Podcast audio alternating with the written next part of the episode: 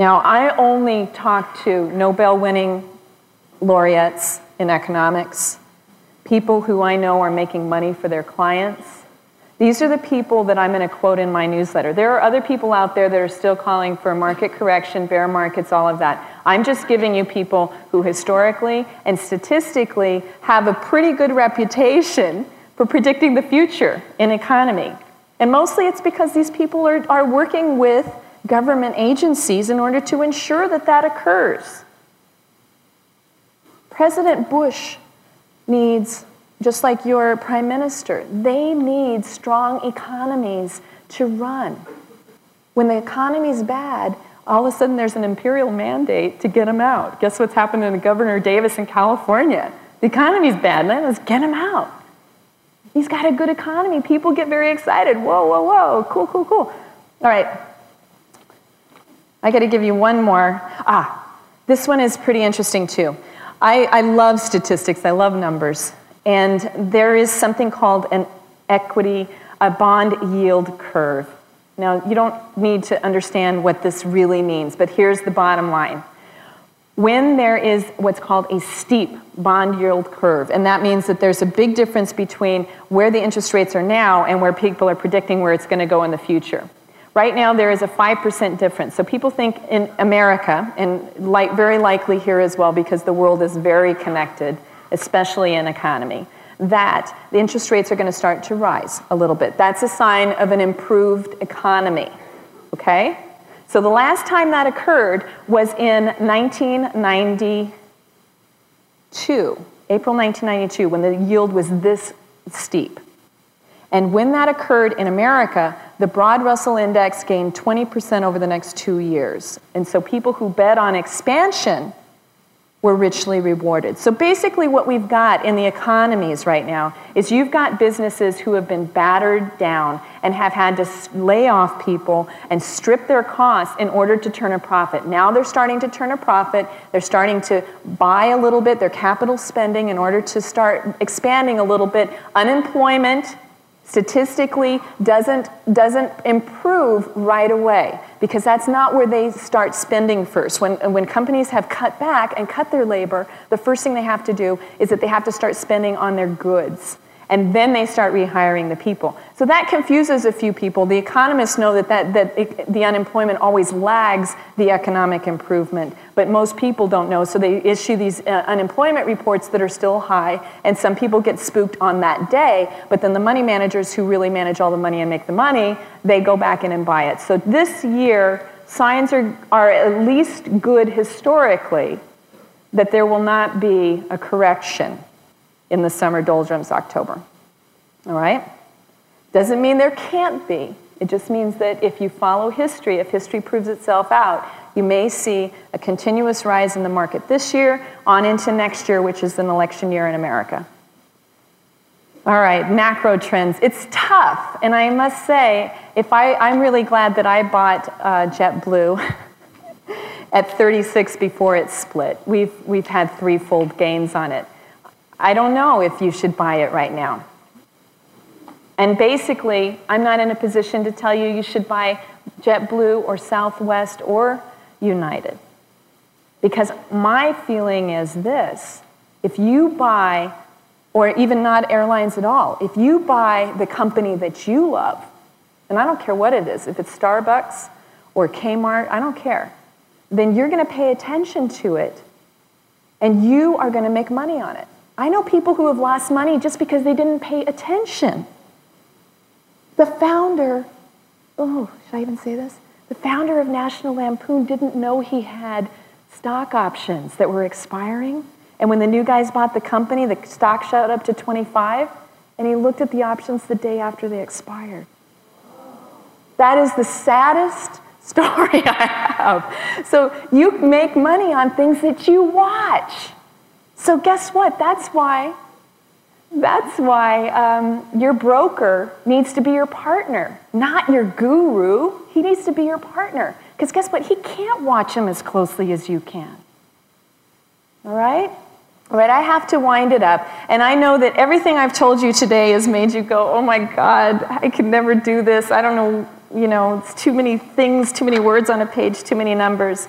But I'm going to tell you this twice a month, I have some of the best money managers in the world. I have interviews with the top CEOs, and our goal is always simply this to break it down and make it simple. For instance, we did a feature on JetBlue and on the airline sector that's online right now. Nothing but blue skies. So at least you know a lot of what's going on in that sector. It doesn't mean that you have to buy it. It just means that you should be aware of it, that there may be an, a buying opportunity. I know somebody who doesn't short stocks who, who really believes that anybody should short American Airlines right now because it's teetering on the brink of bankruptcy. I'm going to give you one bit of news on American real quickly that's included in this article. American has revealed in their annual report that they need to find $2 billion in additional cuts. They only found 2 billion, they needed four. And they said if they can't find those 2 billion in cuts, that they may have to declare bankruptcy. They've been threatening it all year. The stock popped up in the last week or two based on analysts upgrading American. And nobody can figure out why they're upgrading American when they've uh, actually said and admitted in their reports that they're dangerously close to bankruptcy. So, I mean, I know a lot of people who are shorting American Airlines stocks right now. That's important to know. That doesn't mean that you're going to become one of them. And I must say, short selling is one of the most dangerous, dangerous forms of investing on the planet. I don't recommend it at all. Yes? I'm going to tell you is that uh, the only people I've seen who have really lost their entire company have been people who have tried to predict the future and short sell because when you make an investment in stocks, you can only lose however much you invest. When you do shorting, it is incremental. There's a famous person, a hedge fund, that went belly up a billion bucks on the day of the Amazon IPO. I'm just going to tell you that I know two companies in the last six months who thought they could bet on the future, and both of them are out of business. Gone. Gone. I think it's much better to follow your heart. Invest in companies you love and you know. So, anyway, take a look at this and you'll get an idea for what we do. Another thing that we do is on our website, we have interaction. We, we host online chats. In fact, we featured Harv last time. We've, um, we've hosted online chats with people like me. You can come in the chat room and ask me questions. I do that once a month. Um, I also feature CEOs of companies. So you can come in and ask them questions.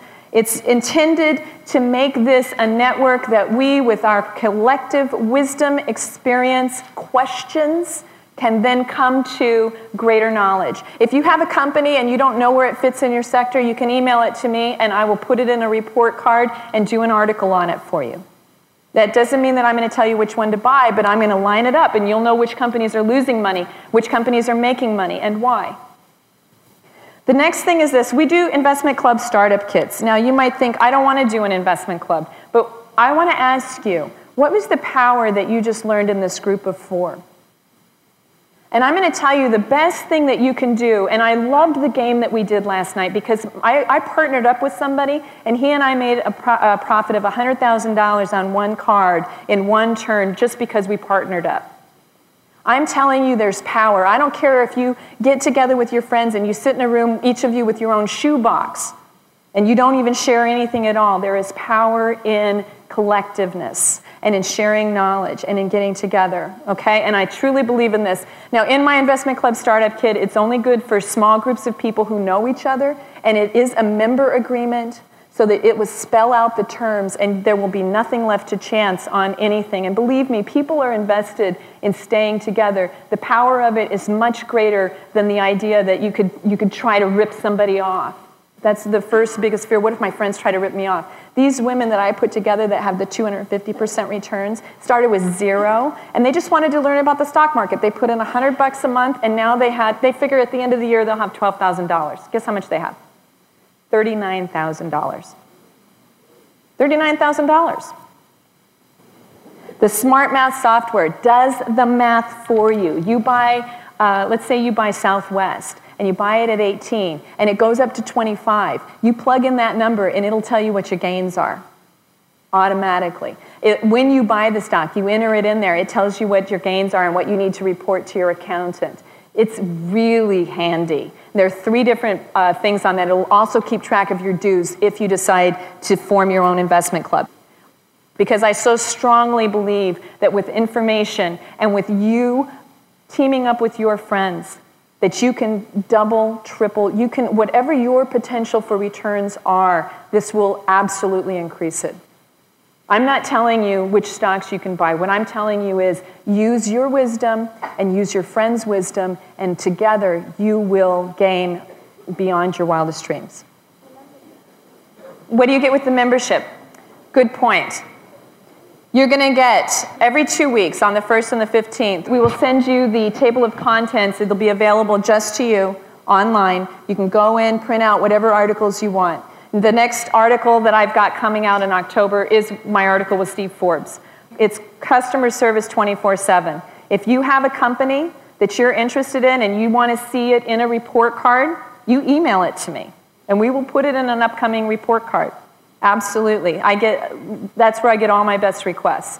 The other thing that we do is the online chats. So you can go into a, a chat room with people who manage billionaires, not brokers, and you can ask them your questions.